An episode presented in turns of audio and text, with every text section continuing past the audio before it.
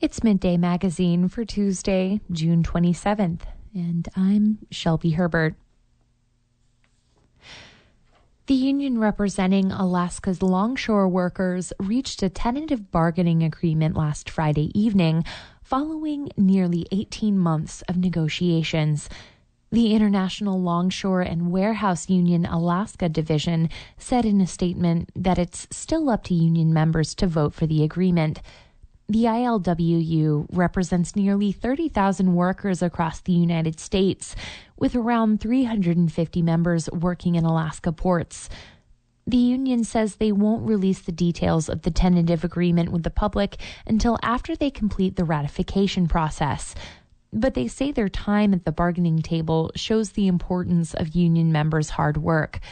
The union's West Coast division recently reached a similar agreement for their 22,000 members. That comes on the heels of labor disputes which led to the shutdown of cargo of cargo operations in Seattle. If ratified, the Alaska Longshore Division's new contract would apply until June 2028. Ketchikan City Council will soon consider whether to renew its lease with the only 24 7 emergency shelter in town, or possibly change the terms. The conversation comes amid recent public testimony about alleged illegal or inappropriate activity in and around the shelter. In the first of a two part series, Reagan Miller visits the First City Haven to speak with staff and shelter users about their experiences. Mike Weston works at Bawden Street Brewing just down the block from First City Haven. He spoke at a recent council meeting. I can I can count on one hand how many times I don't have somebody coming into the window staring at me trying to talk to me, obviously high as a kite. The shelter's lease with the city expired in May, but it's complaints like Weston's that are driving the discussion around what renewing the agreement should look like. There are a lot of allegations and concerns. People being chased on streets or yelling and making passerby feel unsafe. There's been public testimony on the topic at both council meetings this month.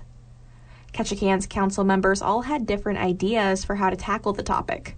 Some, like Abby Bradberry, wanted to see operational changes inside the shelter. She suggested reducing the facility's hours and potentially its capacity capacity for me is is a big one. Um, I understand we have a lot of people who um, are needing the services right now, but um, there is a limit to what you know a shelter that square footage should be housing in there. There is a limit. There is an appropriate humanitarian number, or, you know, square foot for people. Reducing capacity is one thing that staff at the shelter say would cause a real problem and could make people more aggressive as they vie for help. Council member Lallette Kistler said allowing fewer people in would only fuel what others are complaining about unwanted behavior on the streets. It's the same same thing that's happening with the people that are being pushed out of the shelter because they're causing problems is that they're going and they're sleeping on people's doorways. I mean, where are these people going to sleep? Other ideas that were tossed around dealt with making changes outside of the building, putting up a barricade around the sidewalk, or organizing a neighborhood watch in the area. Councilmember Riley Gass said he was happy with the services provided inside the shelter, but outside is different. I think one small, solid step in the right direction would be to really put an emphasis on that small area between the building and the sidewalk Jai Mahtani emphasized that he didn't fault anyone in particular, and homelessness isn't something that just exists in Ketchikan. It's everywhere, and it will take everyone to come up with a solution.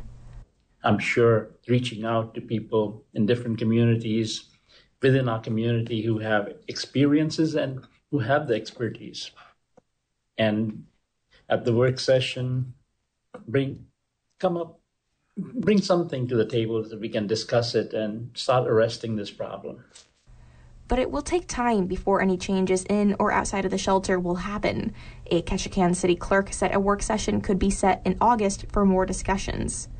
Until then, the shelter is on a month to month lease and would need 30 days' notice if that changed. In Ketchikan, I'm Reagan Miller.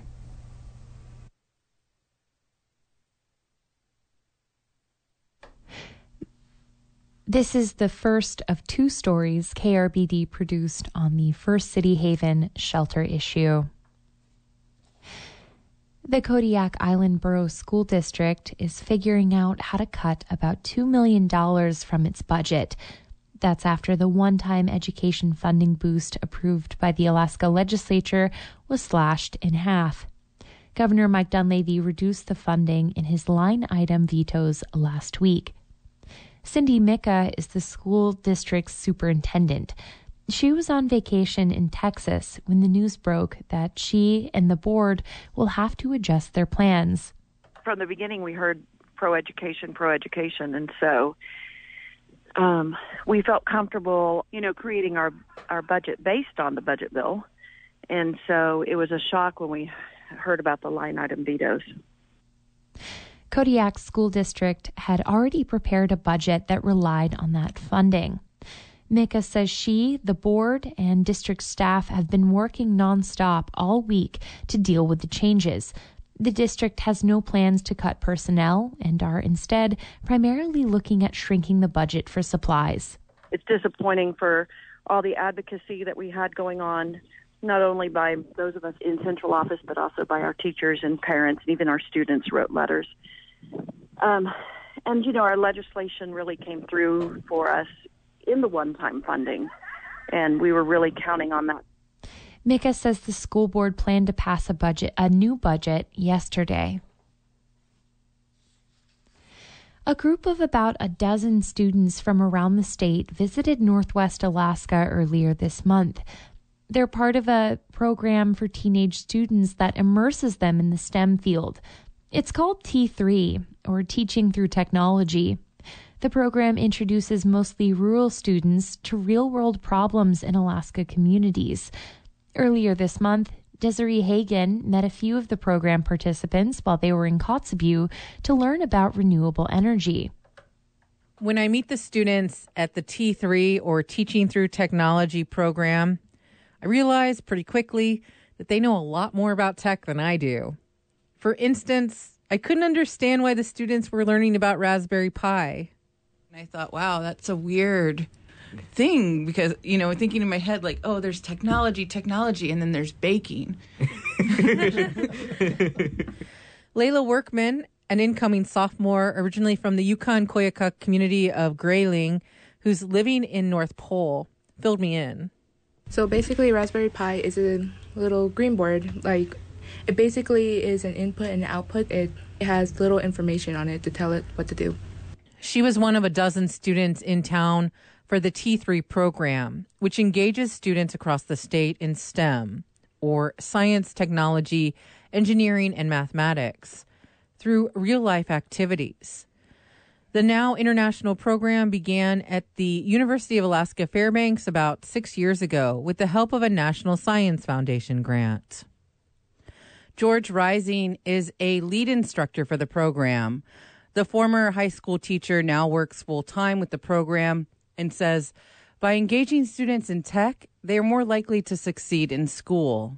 So if we give them a, some cool technology skills, like Raspberry Pis and programming and drones and energy curriculum, soldering and all sorts of cool tools, and they can do really powerful things. And they're more likely to lean into their education they're more likely to finish high school. They're more likely to go on to college or any form of post secondary education. The program is designed for high school students, but Rising says it spans from middle schoolers introduced to the program to college students hired to mentor and support the leaders. This summer, student groups traveled to four locations throughout the state as part of the program. We've got a strand of students in Juneau doing uh, climate research on the ice field. We've got a group of students in Cordova and Valdez looking at mariculture and uh, ocean science, and we've got a group of students in Denali looking at like seismology and geology. This was the first year the T3 group visited Kotzebue. Here, they explored sustainable energy, looking at wind turbines and solar panels before flying to Noatak to tour the site of a future solar farm for senior Jeremy Thatcher, touring Kotzebue Electric Association's power plant was one of his favorite activities. We walked around and like saw all the like generators and all the relays they had. It was like, whoa, these can make power. Thatcher said after learning about Kotzebue's renewable energy projects, he was eager to return to his hometown of Bethel to explore how renewables could be used in the community. If we could, I'd be really happy to like help study if we get more power with the solar, wind, or if we even get more energy efficient.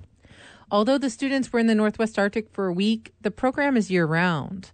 There's pods or small groups in each community that work after school on a variety of science and technology projects.